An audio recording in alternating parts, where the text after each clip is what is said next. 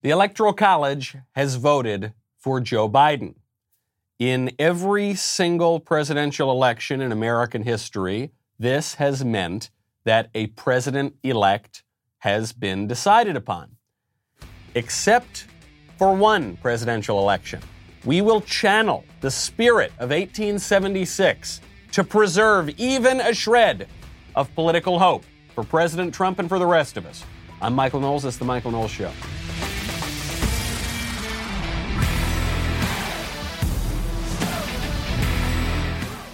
Welcome back to the show. Uh, my favorite comment yesterday from Jason Taylor, who says Bill Gates couldn't keep Windows safe from viruses. Why would anybody listen to him about COVID? Such a good point. This is why I switched off of Windows all those years ago. They kept getting so many viruses. And I'm sure a lot of those viruses came from China. Now, all of a sudden, Bill Gates is the virus guru? I don't think so, buddy. Not a chance at all. This is, this is very true. You know, there is a lot of news right now that is not so pleasant, a lot of tensions, and that's just in politics. Then you get into your private life.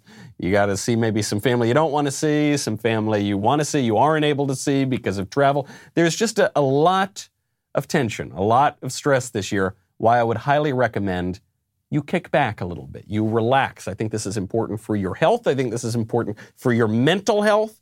And I've been doing it since I was 15 with a good cigar. Whether you are working from home or just kicking back after a week of being essential, there is no better way to relax than with a premium cigar. Right now, Thompson has created their very own Knowles Cigar Sampler Pack, so you can enjoy the very same cigars that I rave about all the time from your home. I told you this was going to happen a couple months ago. It's here. It's perfect in time for Christmas. The pack includes the Man of War Armada Toro. This cigar is an absolute top shelf gem. Uh, the Davidoff uh, Nicaragua Box Press Robusto, fabulous. Illusione Rothschild San Andres La Historia by E.P. Carrillo El Senador, and a personal sentimental favorite of mine, the Oliva Series O Perfecto. This is one of the first cigars I ever started smoking as a young man. My mother gave me a box of it 12 years ago, 14 years ago for Christmas. I just love it. And I, it was from Thompson Cigars, by the way. Number one choice for premium cigars in the United States. They've just got absolutely uh, terrific knowledge. You can't beat the prices. If I were you, I would buy three or four of those sampler packs at least. Sit back, take a break from all that craziness with a cigar from Thompson Cigar Company. Right now, Thompson is offering our listeners 15% off orders over 75 bucks or 20% off orders over 99 bucks. I'm telling you, just one of the cigars in that sampler can sell for as much as the entire sampler pack. Go right now and you get multiple of them. You'll save you even more money. ThompsonCigar.com. Use promo code Knowles. That is T H O M P S O N. Cigar.com. Use promo code Knowles, K N O W L E S. Can you tell that I'm excited about this particular sponsor? I've been a customer for so long. Uh, I'm less excited about the political prospects right now for the president unless we can channel the spirit of 17, not, I'm sorry, not 1776, 1876. Rutherford B. Hayes. This is a, an outlier in American history because the Electoral College gave m- most of its votes to uh, Rutherford Hayes' opponent, New York Governor Sam Tilden, who is a Democrat running against Ohio Governor Rutherford B. Hayes, the Republican.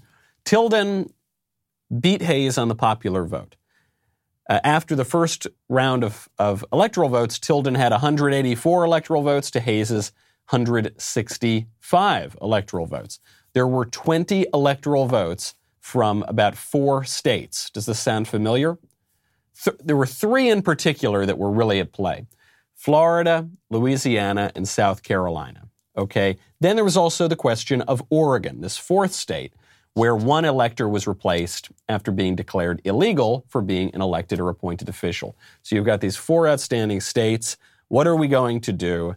Sounds very, very familiar. The way they resolve this is that the Constitution provides, quote, the President of the Senate shall, in presence of the Senate and House of Representatives, open all the electoral certificates, and the votes shall then be counted.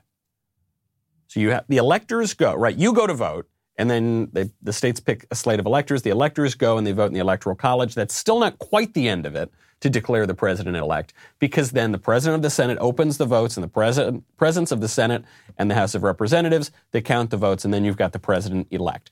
Now, this is a tricky phrase in the Constitution. During this crisis of 1876, the Republicans interpreted this provision of the Constitution to mean that the power to count the votes lay with the President of the Senate. And the House and the Senate were just there kind of to watch. But the President of the Senate had the power to count the votes. But because the President of the Senate was Republican, then Hayes would win. Democrats interpreted this differently. They said that they need to, needed to follow the practice that had been followed since 1865, which says that no vote that was objected to by anybody should be counted except by a concurrence of both houses of Congress, the Congress and the Senate. Now, because of this, because the, the, the Congress had a, a, the House of Representatives rather had a Democrat majority, that would have thrown the election to Tilden. So what are we to do? The, even the Constitution here is a little unclear. Well, what happened is the Congress passed a law on January 29th, 1877, that formed a 15 member electoral commission that would then determine this presidential election. Five members of the House, five members of the Senate, five members of the Supreme Court. The effect of this is what's called the Compromise of 1877, which gave the election to Rutherford B. Hayes sometimes called Rutherfraud Hayes. How do you like that? Lame political nicknames were popular even in the 19th century. Uh, Hayes gets the presidency. However, Hayes has to promise to pull the federal troops out of the South and end Reconstruction, which Hayes does. This has sort of calamitous effects for everybody. But that's how that election panned out. Are we going to see something like that here? I, am I'm, I'm not being flippant about it. We have a hotly contested presidential election. There is evidence of fraud, systemic fraud, actually. Some just came out within the last couple of days. Uh, we, we haven't had a, an election this hotly contested possibly since, since 1876. Uh, so is this going to happen? Are we going to get the compromise of 2021? I don't think so. Because even if you were to follow the example of the Electoral Commission, let's say you got five members of the Senate, and Senate's held by Republicans. So let's say that that goes for Trump. And then you got five members of the House, and the House is controlled by Democrats. So that goes for Biden. Then you got five members of the Supreme Court. The Supreme Court's already ruled in. They don't want to overturn the perception that Joe Biden won the election. So presumably, even on a, some kind of commission, electoral commission, uh, that, that would still go to Biden. So I'm not not particularly hopeful. But it, it is at least worthwhile to point out to people who say it's completely all over now. Technically, it's actually not totally all over now, but it, it certainly looks as though it is. I think that's why President Trump is trying to fit in so much uh, into this last few moments here. Certainly on the vaccine. We talked about the vaccine for the virus, but even various uh, actions that he can take to change the bureaucracy, actions to set up various special counsel, uh, uh, ways to speed up executions in the criminal justice system. He's doing a lot of things now on the assumption that he will not be the president by the end of January. Joe Biden, by the way, is doing everything in his power, while there's still so much rancor in the country, to pretend that he's a moderate, that he's a uniter, he's not a divider, to use George Bush's phrase, uh, to, to bring people together. However, on semi private calls, for instance, on a recent call with uh, civil rights leaders, Joe Biden, and, and, when I say civil rights leaders, too, we're talking about left wing civil rights leaders. Obviously, You've got a lot of right wing civil rights leaders completely kicked out of this. Uh, Joe Biden is, first of all, stumbling over his words. So it's just the opening of this civil rights call. You think, how on earth is this guy even going to pretend to assume the presentation of being president?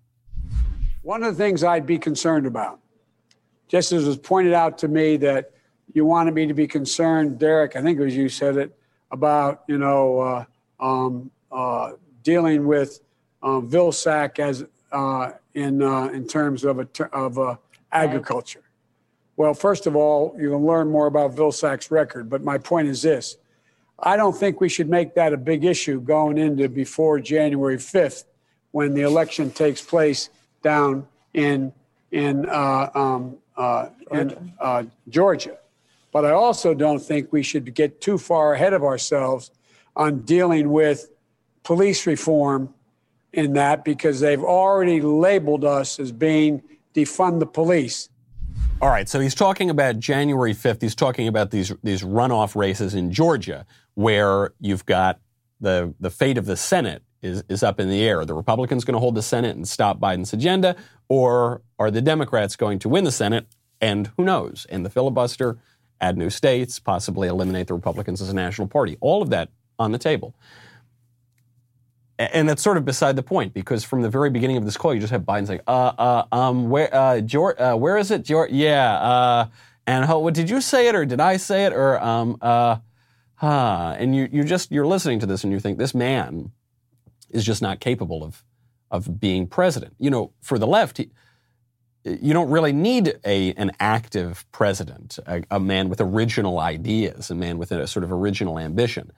Uh, you would need that on the right because what the right is trying to do in national politics right now is upset the liberal establishment. Joe Biden will just be an avatar of that liberal establishment. That's more or less what he's saying. He's saying, look, I'm going to continue along the same path that we've been on for a very long time. But just as we've had to do in years past, we've got to pretend that we're not moving far left because there's this Senate race. So we've got to pretend that we're moderate until the Senate race because they're already saying that we are in favor of defunding the police. But the question that, that Joe Biden is uh, leaving open here is are they really in favor of defunding the police? Are they really in favor of radical criminal justice reform that's going to get let a lot of criminals off the hook? That it's going to punish a lot of police officers or not? Which is it, Joe? Is it are you going to be moderate old Joe from Scranton, or are you going to let the left wing establishment continue down their terrifying path to quote unquote progress? And Joe answers his own question. He says, Yeah, we're talking like moderates now, but don't worry. We will govern as radicals. Anything we put forward in terms of the organizational structure to change policing, which I promise you will occur, promise you. Just think to yourself and give me advice whether we should do that before January 5th, because that's how they beat the living hell out of us across the country, saying that we're talking about defunding the police. We're not. We're talking about holding them accountable. I just raise it with you to think about. How much do we push between now and January 5th? We need those two seats about police reform, but I guarantee you there will be a full blown commission.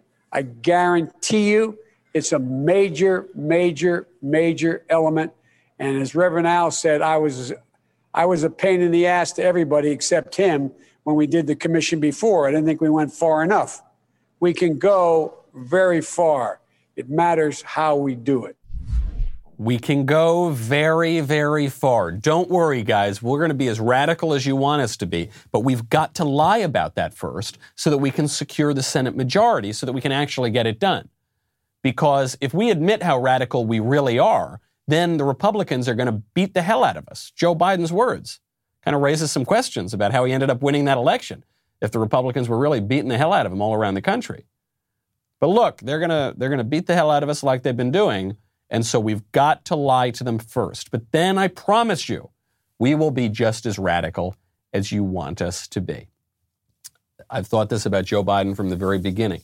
He was in some ways a strong candidate because of how weak and old and out of touch he looks, because he doesn't scare those moderate voters who maybe don't like some of President Trump's eccentricities, or maybe just don't like the idea that he's actually Trump actually has changed in some ways that establishment. He's actually cracked a little bit of the establishment's hold on our politics.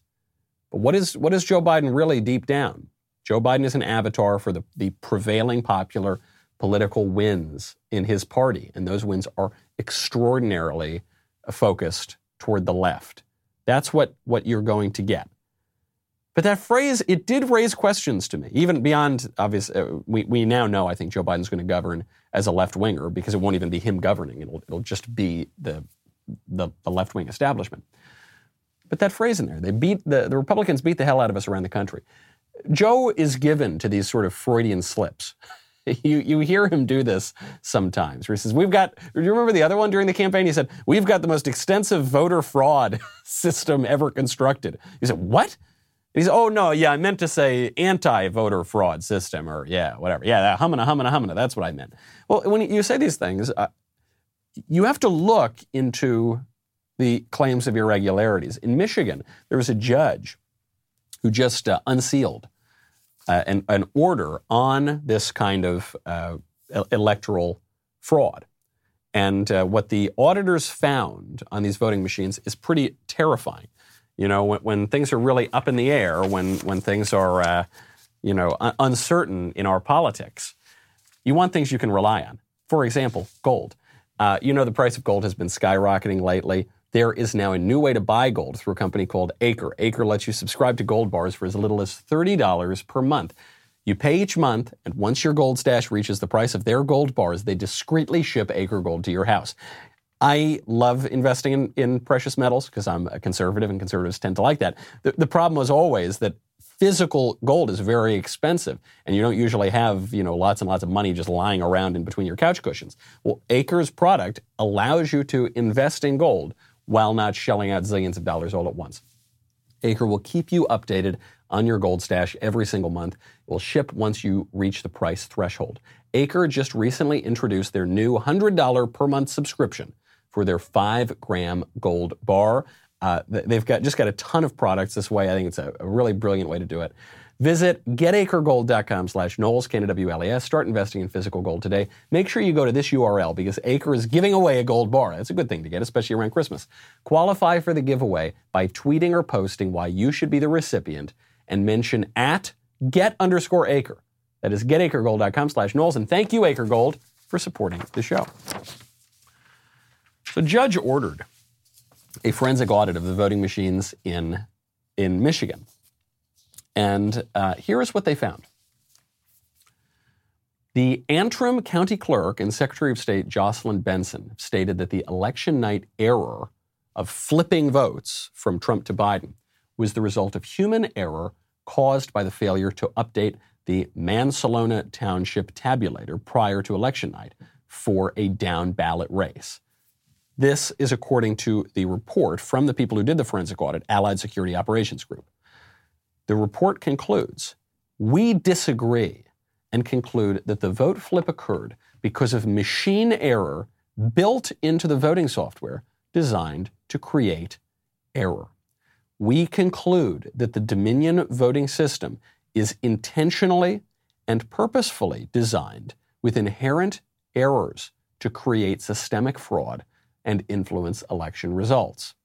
The system intentionally generates an enormously high number of ballot errors. The electronic ballots are then transferred for adjudication. The intentional errors lead to bulk adjudication of ballots with no oversight, no transparency, and no audit trail. This leads to voter or election fraud.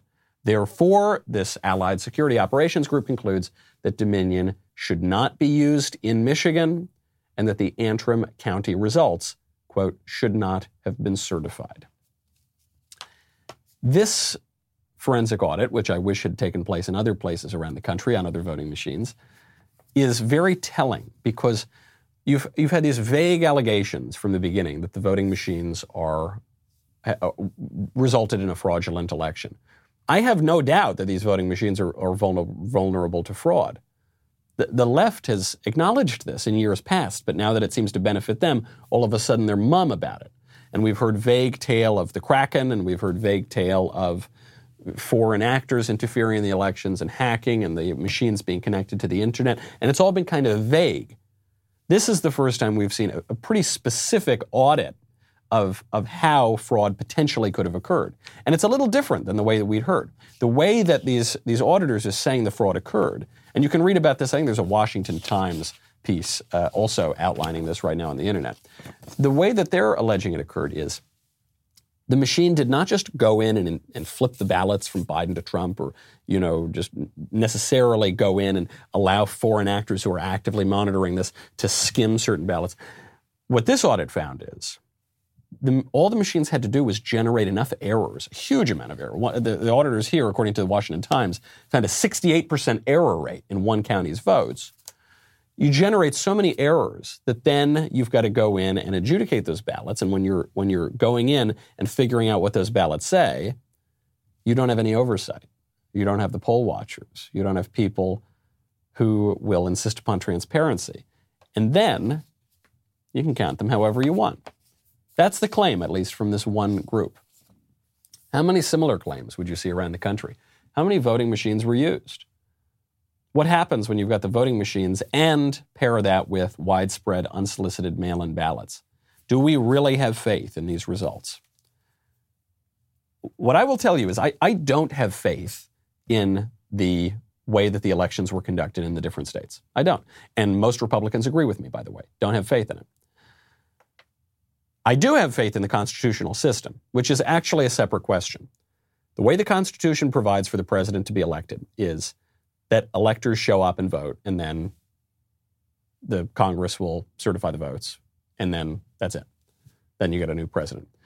And because that's the constitutional system, whatever those guys say, that is our president. And I, I accept that constitutional framework. But in terms of how these machines conducted the ballots, in terms of how election officials conducted the counts, especially in Georgia, where they just sent the, the legally mandated poll watchers home and then illegally counted the ballots for several more hours, especially in Philadelphia, where Republican poll watchers were not able to get close up and look at the actual ballots. I don't have any faith in that. And that, that is a travesty. There, there do remain serious questions about how that election was conducted. It's not just in Michigan. Georgia now, in Cobb County, is requiring a signature audit. President Trump's been calling for a signature audit for a month now. What's a signature audit? That's where you make sure that the, the ballots that were cast were actually cast by the people who were eligible to cast them. Because if you just go back, if you just take a bunch of ballots, especially with widespread unsolicited mail in, and then you just take the batch of ballots and you run them through the machine and you say, okay, there's the count. Say, okay, we're going to have a recount. Okay, fine, go for the recount. You just count the same ballots again, it's not going to do anything. That's why Trump was calling the, the recount in Georgia useless. And, and frankly, even the governor, who's now everyone's beating up on, Brian Kemp, but he was saying, look, come on, we need a signature audit. Okay, well, get it though. Get us the signature audit. Well, now we got the signature audit. Too late. It's too late. The Secretary of State of Georgia has announced there will be a signature audit of votes in Cobb County, and he may expand the audit statewide. Okay, great. That and a buck fifty will get you a cup of coffee because there's just not enough time left for that to. If this had happened a month ago, maybe that would have helped. But there's just not enough time left. You know, there's not enough time in our fast-paced world to make reading a priority either. At least it used to be. At thinkr.org, they summarize the key ideas from new and noteworthy nonfiction, giving you access to an entire library of great books in bite sized form. Read or listen to hundreds of titles in a matter of minutes from old classics like Dale Carnegie's How to Win Friends and Influence People to recent bestsellers like Jordan Peterson's 12 Rules for Life. Thinkr offers a large variety of titles across many categories, from current events, politics, business, to education, to history, to relationships. You will even find titles such as Ben Shapiro's Right, Side of History. You will find titles such as Matt Walsh's The Unholy Trinity. You will hopefully find titles such as my upcoming book with words at some point when that book comes out. If you want to challenge your preconceptions, if you want to expand your horizons, most importantly of all, if you want to sound smart at cocktail parties, go to thinkr.org. That is T H I N K R.org. No E. There's no time for that. Start a free trial. Download the app today. Let them know that you heard about them on the Michael Knowles Show. That is thinkr.org. See you over there. Assuming Joe Biden pulls this out, and unless we invoke the spirit of 1876, he will. We, we need to look at what the left is uh, proposing for us because Joe Biden admitted on that phone call. He said, look, yeah, we're going to talk like moderates, but we're going to govern like radicals. And right now, Joe Biden's saying we need healing, we need unity. You know, a lot of the left is paying lip service to this.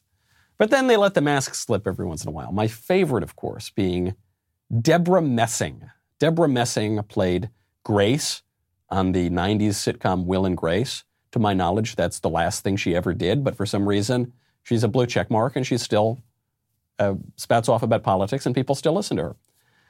Debra Messing shows you just how out for blood the left is. They just, they hate Trump. They want to punish him after he leaves office, which I hope happens in four years or eight years or 12 years or I don't know, 16 years. Uh, but it's looking more likely that it will be sooner than that. So Debra Messing initially tweets out, she says that she hopes that President Trump becomes the most popular boyfriend in prison. You see this is because he'll go to a prison and there'll only be men in this prison, and uh, that he'll be, I assume he won't become a homosexual overnight, so he'll be probably, you know, preyed upon by these, these predators in prison. That's, that's the implication, right? But Debra Messing, because she's a left winger, always has to pay lip service to how she's pro LGBT, LMNOP, she's an ally, she loves all these sorts of different sexual uh, preferences and behaviors. And so her tweet sounded, to use a popular word, homophobic. Right? Because she's saying, I hope you're the most popular boyfriend, but Trump's not a homosexual. So what's that mean? Well, she, she, had, she clarified it, okay? So she issued this apology, quote, let me be clear. I said nothing about LGBTQI slash queer slash queer. What's the Q? There's already a Q in there. There's two queers. Who knows? Love. I didn't say anything about that love. Rape is an act of violence. Trump has perpetrated violence on hundreds of millions of people. My hope is, and this is the first time in my life, that the tables are turned and he is the victim of perpetrators. Hashtag LGBTQIA ally. But there's another letter in there than there was in the first acronym, whatever, or the first initialism. You see, Debra Messing was not uh, in any way hoping that President Trump would participate in consensual uh, homosexual love. She's hoping he'll get raped by a man, by a gay guy. She want just to clear it up because she's an ally to the gay LGBTQ community. And I know maybe she didn't use the right choice of words. She's hoping that a gay inmate rapes the president of the United States, which is that's obviously so much better. Hope this clears it up. Uh, she wasn't making a homophobic comment. She was making light of rape. Uh, ally, hashtag ally, hashtag love wins, hashtag love Trump's hate. Hashtag Debra Messing hopes the president of the United States gets raped by a homosexual convict. She deleted that one. That one didn't didn't play very very well. It sort of like just digging that hole, making matters worse. So then she issued another apology. She tried again. Quote, I'd like to say that I have been an LGBTQIA ally for decades. So she added A. The first time she said she was the, uh, she liked all the sorts of love, she didn't have the A, but now she has the A again. Maybe the third apology, she'll have another letter in there. Uh, I was in no way referencing LGBTQI slash queer, no, no more A, love slash sexuality. Okay, yeah, I think she already mentioned that, right? It is not my proudest moment, but 45 has victim, victimized hundreds of millions of people. I had wished the tables turned on him. I apologize for the offensive way I did it. So, huh. So, so she's not referencing anything having to do with homosexuality or anything like that. Um, she is still hoping that he is raped by an inmate. You know, she still like wants him to be in prison, but not by a same-sex inmate, not by a male inmate, not by a gay inmate. So she wants, if I'm understanding this correctly, Debra Messing wants the president of the United States to go to prison, and, and get maybe a, a, a prison with men and women at it. I don't think there are many of those. But she, anyway, assuming he goes to a regular prison, she wants the president to be raped by a woman who sneaks into the prison. It wouldn't be a conjugal visit because that, of course, would be consensual. So she wants a woman to sneak into a male prison and rape the president. Sorry for any confusion that she's caused. you know, I mean, all jokes aside, she obviously has an extraordinarily incoherent view of sex and love and politics and everything else. The left I, no, I guess they don't really take sexual assault seriously. I was going to say that they take it seriously because they talk about Me Too, you know, and the campus rape epidemic, where they say one in four women uh, at Harvard Yard are raped, you know, on college campuses, as though the American university campus is, is more dangerous than Fallujah or something. Uh, obviously ridiculous, but they don't take it seriously, right? I mean, if if the left took sexual assault and rape seriously, they would want those crimes to be prosecuted by the criminal justice system they would want the perpetrators of those crimes to face real consequences, face trial, and then go to prison. But that's not what they do. What they set up are these ridiculous tribunals on university campuses where professors decide to expel students because of these, but they never face any actual criminal justice. They never actually face trials or anything like that. They, they go to the Me Too and they get some director fired or something. They never really, with a few exceptions, they never push for them to, to have justice because they don't, they don't take this seriously. And especially when the left transgresses these sorts of uh, politically correct codes or, or, even legitimate, you know, criminal codes, uh, traditional moral order, they don't really hold them to account. You see this with a claim right now against New York Governor Andrew Quovid. A real claim that uh, the Believe All Women crowd apparently don't no longer believe all women. You know, on Monday, December 21st, the historical docuseries Apollo 11, What We Saw, will soon be available exclusively at dailywire.com. The docuseries takes a detailed look at the Apollo 11 mission to land a man on the moon. It was the culmination of a heated, decades-long space race between Cold War rivals, the United States and the Soviet Union and the podcast explores one of America's greatest accomplishments through the eyes of the millions of Americans who lived through it. A dramatically inspiring story. Apollo 11, what we saw is a fantastic series to watch with your loved ones over the holiday break. Right now, get it for 20% off with code WATCH when you become an insider or above member over at dailywire.com slash subscribe. dailywire.com slash subscribe to get 20% off with your, your membership with the code WATCH to access all of the new and excellent content at Daily Wire, such as The Ben Shapiro Show, which today we'll be touching on President Trump's tremendous triumph on the coronavirus. You know, the left is going to rewrite history, assuming Biden gets in. They're going to completely rewrite history, and they're going to say that Joe Biden cured the coronavirus. The coronavirus really, really was as bad as they all said it was, but Joe Biden cured it. He got us a vaccine. They're, going to say that. And they're not going to give Trump any credit, even though Trump gets 100% of the credit for it. So Ben's going to be talking about that on the show. Uh, head on over to dailywire.com. We'll be right back with a lot more.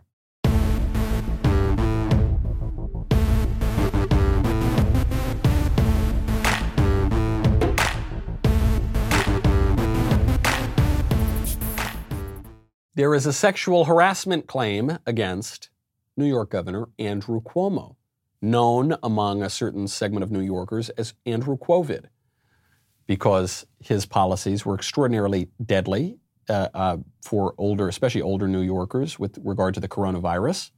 Uh, he's being hailed as the greatest governor in America on this topic. He's actually the worst governor in America on this topic. And apparently, he's been harassing people about many other things, not just whether or not they could go to church, not just whether or not they could show up and have holidays with their families. A former employee, Lindsey Boylan, says, she tweeted this out, quote, yes, New York Governor Cuomo sexually harassed me for years. Many saw it and watched. I could never anticipate what to expect. Would I be grilled on my work, which was very good, or harassed about my looks? Or would it be both in the same conversation? This was the way for years.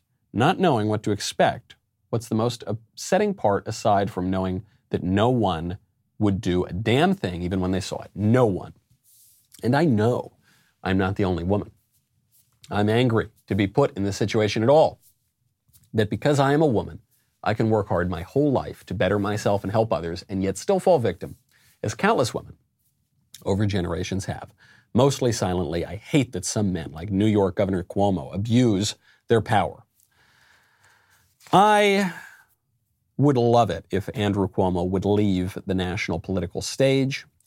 I uh, think he's just terrible, and he obviously has higher aspirations, and I hope that those aspirations fail. I am skeptical of this woman's account. I try, I try to at least have a consistent standard here when it comes to these sort of allegations. Anybody can make an allegation. They often come at politically opportune times. This woman put this in a long thread about the broader topic of sexual harassment, which makes me skeptical uh, because it would appear that there is an ideological message here, and then this Cuomo thing is being used to to justify that, but it's not being made separately. It's not saying this. Here's an actual thing that just happened. I want to tell you about it. She said it went on for years and years. If this, of course, raises the question: if this was such harassment, why did she permit it to go on for years and years? Why why not report it at the time? Why not quit? Why not file a formal complaint? Why not accuse him? because then there would be a formal inquiry and then who knows. I am a little skeptical, especially with the timing, because Cuomo is apparently up for attorney general in a Biden administration. This woman is also apparently running for borough president in New York City. So it just, I just don't buy it. I would not bet money that this really happened. And I certainly wouldn't bet money that this uh, is going to go anywhere, even if it did happen. Andrew Cuomo abuses his power. There is no doubt about that. This guy is a complete bulldog and he comes from a political family, and I just don't like him. Uh, but I'm not so sure it happened. And Cuomo, for his part, is denying that anything did happen. I heard about the uh, tweet uh, and what it said about uh, comments that I had made. And uh, it's not true, Zach. Uh, look, I, I fought for and I believe uh, a woman has the right to come forward and express her opinion uh, and uh, express issues and, and, concerns that she has. Uh, but it's, uh, it's just not true. Fair enough. Fair enough. If if I were Andrew Cuomo right now, I'm up for Attorney General. You've got this other politician who's running for another office, and she makes this claim years after anything allegedly happened. I would probably, and assuming it's it's not true, uh, I would uh, I would I would have the same answer which would be consistent. It's not consistent for the left to have that answer because the left has foisted a new standard on all of us over the past five years or so. That new standard is the politically correct standard of Me Too, of believe all women. But the left doesn't really believe all women. They want to make, they, they want everyone to believe all women when there's an accusation, no matter how ludicrous, against a Republican. But they want the left to believe no women when there's a claim against a Democrat. So he, he comes out and he changes it. It's no longer, I believe women have a right to be believed, which is what Hillary Clinton said before she stopped believing women and after she stopped believing women. He says, I fought for and I believe that women have the right to state their opinion. uh-huh. Yeah, man. Does anybody, who out there agrees that women have the right to state their opinion? Yeah, all the hands go up in the audience, right? That's very different than what the left has been telling us. But it just didn't happen. It just, nothing, none of this happened. It did not. I am going to be the Attorney General. I am Andrew Cuomo, the anointed Andrew Cuomo. Of course. That, that standard is the issue. I, I keep going back to this topic because I think the, the only way we're going to be able to fight the politically correct, the woke standards uh, is to offer a standard of our own. And so I'm not just saying believe all women, and I'm not saying believe no women, and I'm not saying none of these things can be true. I'm not saying always go after the Democrat. I'm, I, here's my standard. If a person is going to make a claim like this, then we have to take factors into account the timing of the claim, the character of the person making the claim, the character of the person who is being accused, the way in which the claim is being made, the proper channels that the claim is going through. Is it going through the criminal justice system? Is it going through, I don't know, HR? Is it, or is it just being made on Twitter as part of a broader narrative? And you adjudicate it, and then you believe some women, and you disbelieve other women, just as you would believe some men and disbelieve other men. Sexual politics is very confusing these days, especially after reading Debra Messing and then reading Andrew Cuomo. But I think you're not going to be able to go to some some neutral standard, some default standard. You always are going to have premises here about sex, about men and women, about love, about marriage, about politics, about everything. And the left has all of those, and they're sort of even being honest about it. And the right is pretending, no, we'll just go to some neutral default playing ground. I don't think so. We need to have our own standards too. Sexual politics changing all the time. A left winger is, is in trouble for this. James Corden who is a late night talk show host, and he's a Broadway guy.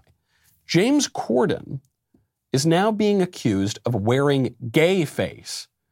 And I said, gay, what is gay face? What is going to come up on Google when I search that term gay face?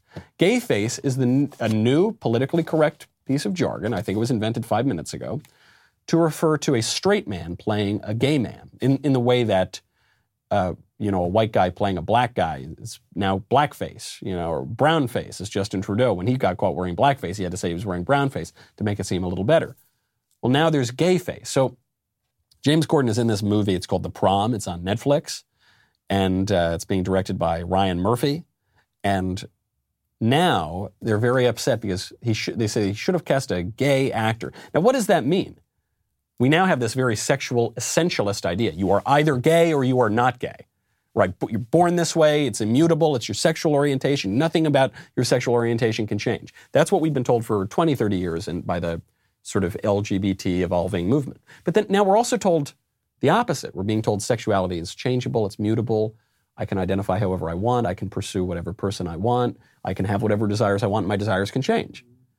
Well, in that, if that's true, then the sort of born this way argument gets a little weakened, and certainly the gay face argument gets weakened because a guy can can do whatever he wants. To give you a sense of this performance, there's just a little little few seconds of it during the Netflix trailer.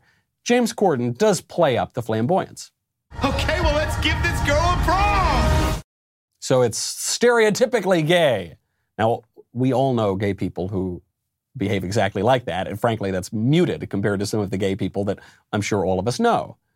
But this is considered too flamboyant. You've got to play gay guys as, I don't know, straight guys or something. I don't know. You can't, you can't point out that there are certain characteristics and cultural attributes that go along with that particular persuasion. I will tell you, I didn't realize James Corden was straight. I thought I, he's a Broadway guy, he's a show business guy. I, I assumed he was a gay guy, and apparently not. And now he's he's getting in trouble for this. But it's it's always shifting. It's always it, it began with you you can't uh, play a Native American. You know, the most famous Native American in American pop culture is the the crying Native American. You know, with the teardrop at Woodstock. Uh, that guy was Italian. He wasn't Native American.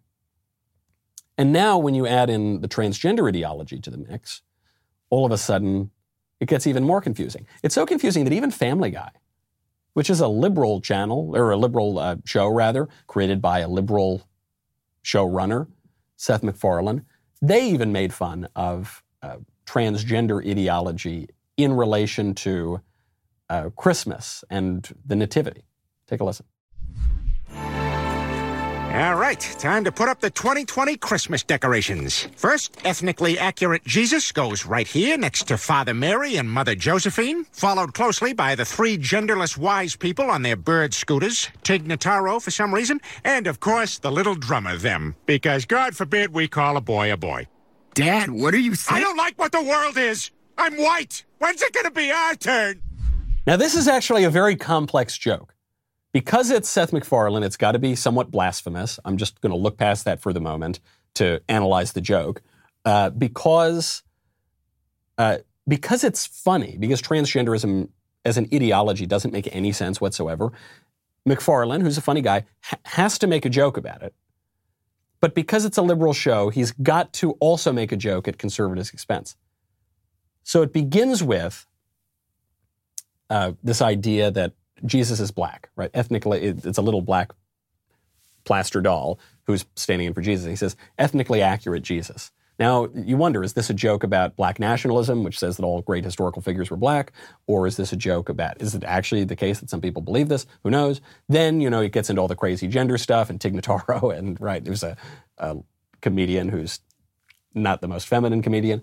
And so, okay, now you realize you're making a joke about that.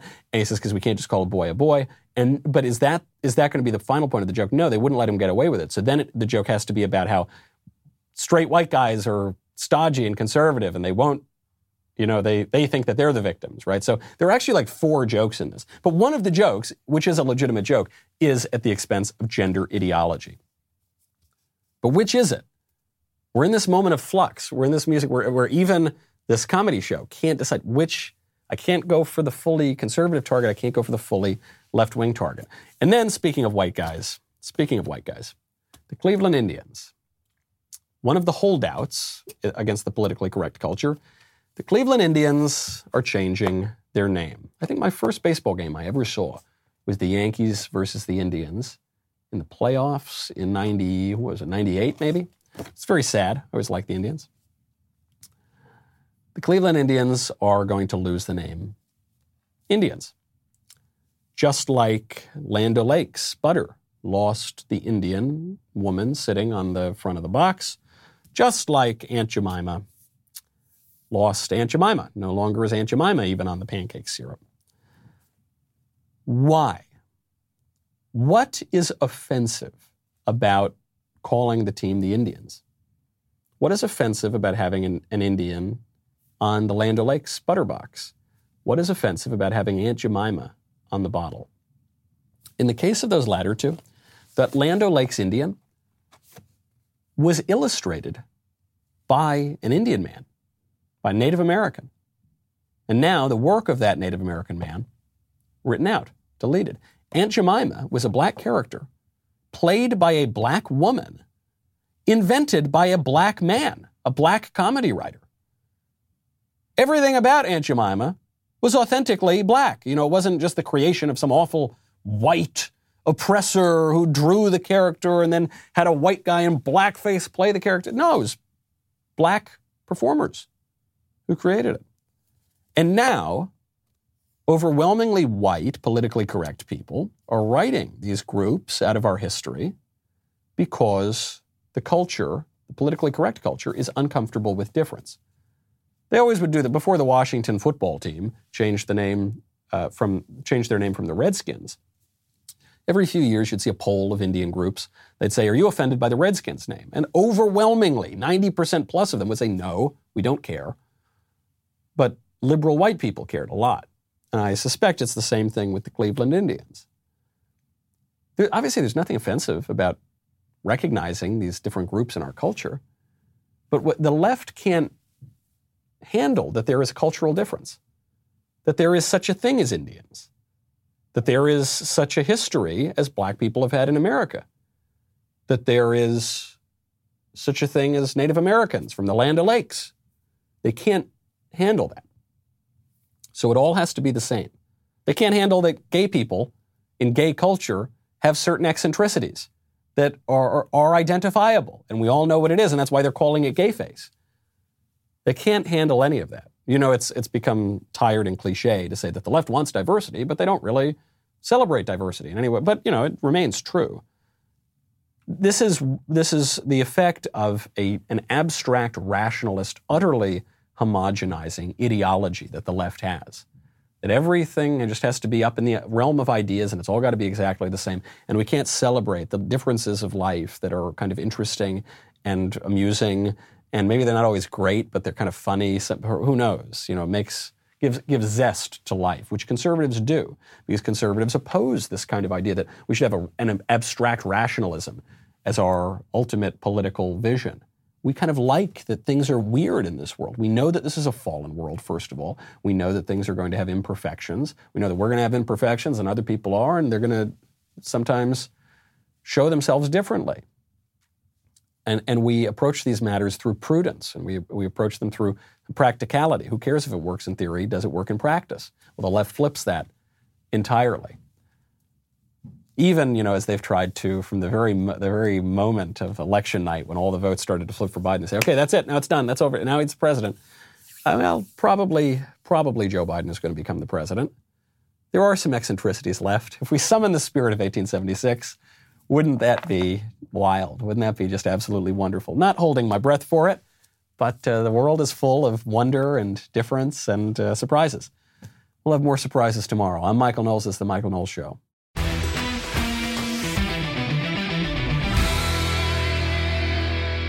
If you enjoyed this episode, don't forget to subscribe. And if you want to help spread the word, please give us a five star review and tell your friends to subscribe. We're available on Apple Podcasts, Spotify, and wherever else you listen to podcasts. Also, be sure to check out the other Daily Wire podcasts, including The Ben Shapiro Show, The Andrew Klavan Show, and The Matt Walsh Show. The Michael Knowles Show is produced by Ben Davies, executive producer Jeremy Boring. Our technical director is Austin Stevens. Supervising producers Mathis Glover and Robert Sterling. Production manager Pavel Vidovsky. Editor and associate producer Danny D'Amico. Audio mixer Mike Coromina. Hair and makeup by Nika Geneva. And production assistant McKenna Waters. The Michael Knowles Show is a Daily Wire production. Copyright Daily Wire 2020. Hey everyone, it's Andrew Klavan, host of The Andrew Klavan Show. It's now official. Trump didn't win the election the way he says he did, but he did win in a way few people have yet realized. I'll explain it all on The Andrew Klavan Show.